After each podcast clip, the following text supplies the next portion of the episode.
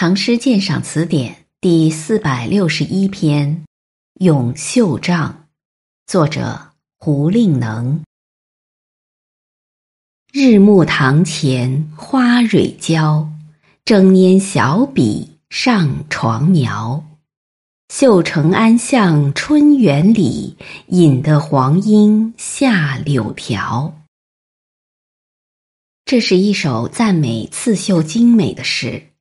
首句“日暮堂前花蕊娇”，其中的“日暮”和“堂前”点明时间和地点，“花蕊娇”是指花朵含苞待放，娇美异常。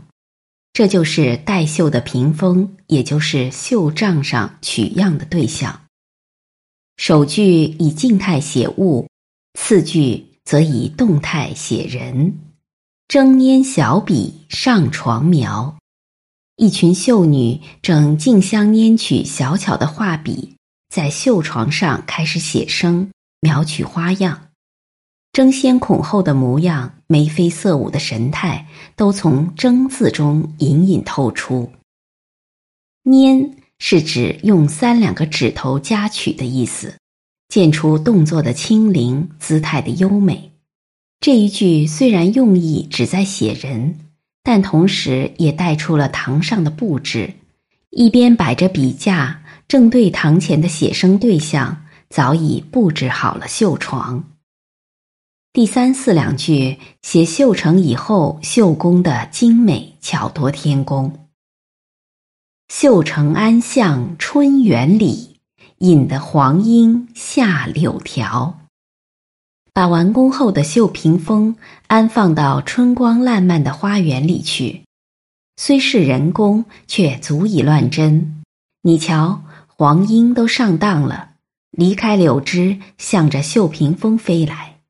末句引得黄莺下柳条，从对面写出，让乱真的事实说话，不言女工之工巧，而工巧自现。而且还因黄莺入画，丰富了诗歌形象，平添了动人的情趣。从第二句的上床描到第三句的绣成，整个取样与刺绣的过程都省去了，像花随玉指添春色，鸟逐金针长羽毛那样正面描写绣活进行时飞针走线情况的诗句。是不可能在这首诗中找到的。清沈德潜在论及题画诗的时候说：“其法全在不拈画上发论，不拈在绣工本身，而是以映衬取胜。也许这就是《咏绣帐》这首诗在艺术上成功的主要奥秘。”本篇鉴赏文作者陈志明。《咏绣帐》，作者胡令能。日暮堂前花蕊娇，争拈小笔上床描。绣成安向春园里，引得黄莺下柳条。